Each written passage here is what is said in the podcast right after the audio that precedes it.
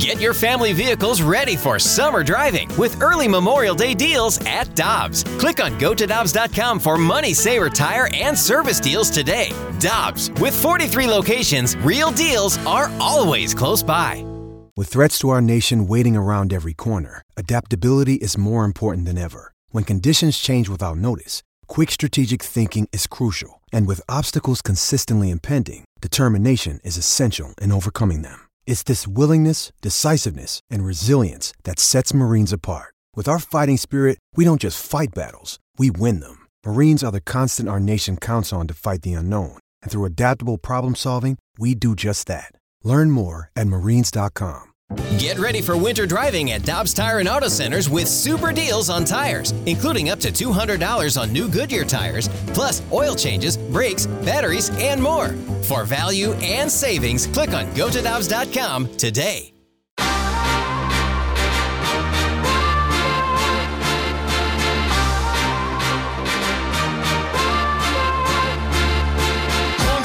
Ferrario and Tanner Hendrickson, I'm Brandon Kiley. Always happy to go out to the Brown and Crouppen Celebrity Line to be joined by our friend and the managing editor for BetSided, Ben Heisler, joining us here on the show. Heis, we appreciate the time as always, man. We're going to get to some NFL picks here in just a minute, but the Major League Baseball playoffs officially begin tomorrow. Do you have any leans on maybe a futures bet, a team that you like that's got some good odds to win the World Series this year? I do, and uh, let's actually start right in your backyard. I know that the Cardinals' run to the postseason uh, kind of got a little choppy towards the end, but this is still a team that I kind of feel has been undervalued throughout the course of the entire season. It almost kind of feels like you have the the tier the, the top tier teams in the in the East with the Mets and the Braves and of course the Dodgers, and then even though they have to go through the wild card round, it, doesn't feel like it's that much of a threat for them to get past Philadelphia and get hot at the right time. Um, I, the, the one thing that concerns me about St. Louis, and you guys can certainly address this, being in that market and, and knowing this team far better than I do, is I know that their their starters have been very good and very consistent. I just worry about their inability to, to miss bats. Um, that's that's going to be an issue for them. That's where you want to have the high velocity, and that's just not really how the St. Louis rotation appears to be built. But uh, you certainly can't argue with their offensive success. And if you throw a lefty at them, like you almost kind of have to auto pick St. Louis, don't you? Yeah, I, I think that like the wild card round, I, I really like them against the Phillies. I think they're just the flat out better team in this one. The one concern though is the two starters that the Phillies have in Nola and Wheeler. They, they're they're dynamic and they're very they, good. They've got three guys at the top of the order that are awesome in their lineup. So that could be the difference maker, but I think the Cardinals are the better team in the wild card. The problem is, man, this path could be really tough.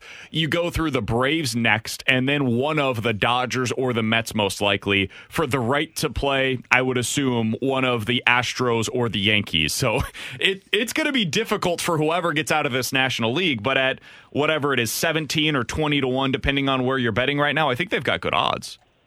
Yeah, and we've actually seen some of those odds move up as far as their their chances to win the World Series. I think just yesterday uh, saw them at around 22 to 1. So the fact that you're seeing them at 17, 18 tells me that there's still some inherent value left on the board for St. Louis. The other team that I, I like, and again, it might feel like a bit of a crapshoot, but I Cleveland is to me feels like that pain in the ass team that you're just not going to be able to get rid of. Uh, really good top of the rotation starters, outstanding bullpen, and while they don't really hit for power, they they're just an impossible out. They're they're dead last in, in Major League Baseball in strikeouts. They walk uh, at a, a high clip. Uh, Terry Francona, you certainly trust his managerial acumen amongst anybody.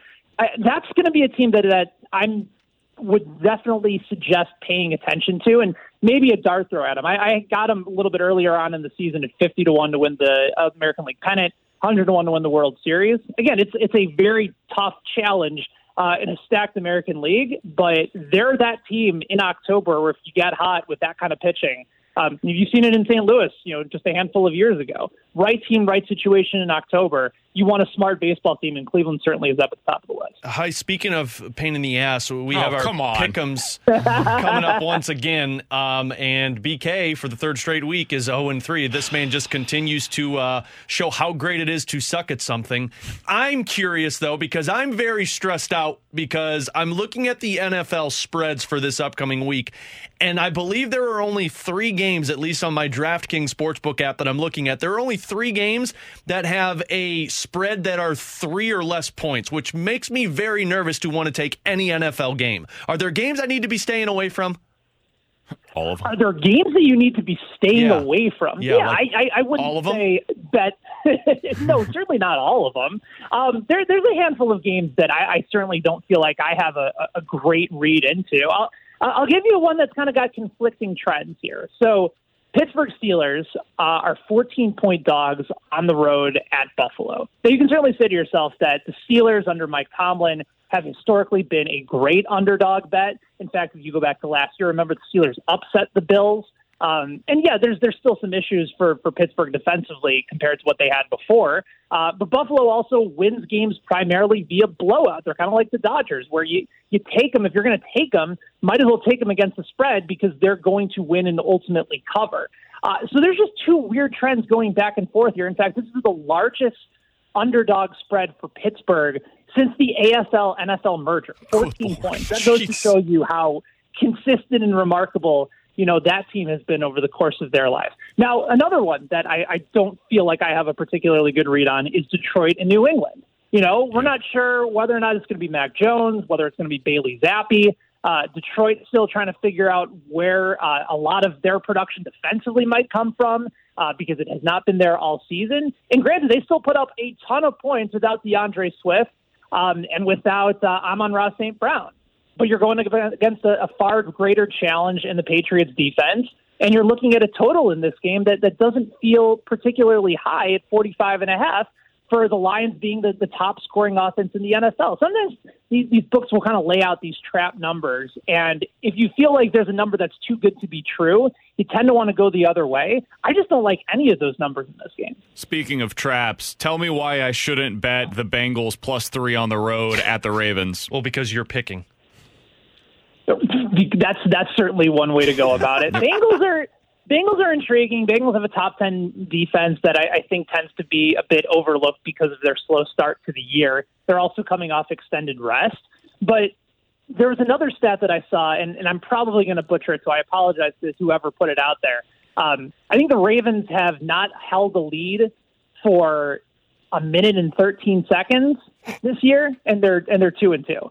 And they They've pushed. lost both of their games at home in historic fashion, um, you know, giving up double-digit points to, to both uh, the Pittsburgh Steelers in Week Four, or not the Pittsburgh Steelers in Week Four. Um, I'm trying to remember who who it was against. It was against Miami Yeah. in Week Two, and then in, in Week Four you give up that that other lead. Uh, this is a good team. I know that their defense has not looked the part, but there's too many playmakers, especially in the secondary, where I think they're going to start to get it figured out. Um, you know, right now you just say, all right, Burrow, just go and throw it up to Tee Higgins and Ja'Marr Chase. Higgins still dealing with a bit of an injury, which concerns me. I, I think if you can get Cincinnati BK at, at three and a half, where that number has kind of hung around this week, that's a reasonable bet. That that's a good number to bet. But just taking them blindly at three, where the Ravens still having the advantage at kicker, uh, still being at home, all things considered, the fact that they have pretty much been winning every game and have a little bit of, of desperation here, I, I don't necessarily think that's the right side. Um, but three and a half feels like the better number to be on if you can find it. Unfortunately, that's not what we have. Um, I, the, the other game that I really like, I understand the, the Rams are the better team, I think, in this game. But man, five and a half points with the Cowboys, with that defensive line and Micah Parsons going up against what is a shell of the former Rams offensive line, it feels juicy to me. Am I wrong for liking the Cowboys as an underdog, a live dog on the road this week at LA? No, you're not wrong, but I think it's Uh-oh. also important to know that this is a game that has been moving consistently all week in favor of the Rams. This line opened up at about four, coming off of that Rams loss on Monday night, and has moved up to five and a half at, pretty much almost every single sports book. So the sharps are all over the Rams here. In fact, I, I think they're trying to push this number up If it gets to six, maybe they'll start moving it back. Five and a half, I, I just don't feel like this line is moving anywhere. You're right. Like Dallas should be able to send all sorts of pressure uh, down Matthew Stafford's throat. They're coming off of a, a short week. 49ers also, I, I think there's a perception that um, you know they're they're a good defense. They're they're an elite defense, especially when it comes to, to creating pressure on the quarterback. Since the Dallas hasn't looked good too, but I think the level of competition relative to San Francisco for Dallas is a bit different. So I know that that's where the sharps are going. I don't like this line right now on, on five and a half. Um, and at some point, Cooper Rush will likely start to regress to the mean. He's put up good numbers. He's made some NFL throws, but um, you know, all things being equal, if the Rams are able to get some healthy guys back, it probably makes sense to be on the side of LA uh, as opposed to Dallas. So I, I, I think if the line keeps going up and up, BK, then you can find the right number for Dallas. But there's a reason why the Sharps are on the Rams this week at home. They're a, a bit more desperate here. Heis, the the line that I feel like I, I, would like to bet tonight if I'm betting on this game because let's be honest, I am, but it is trash versus even deeper trash. Yep. The Colts and the Broncos. The line I feel like I want to bet is the under 42 because neither of these offenses know how to score, but I know as soon as I do that, I'm going to BKO it.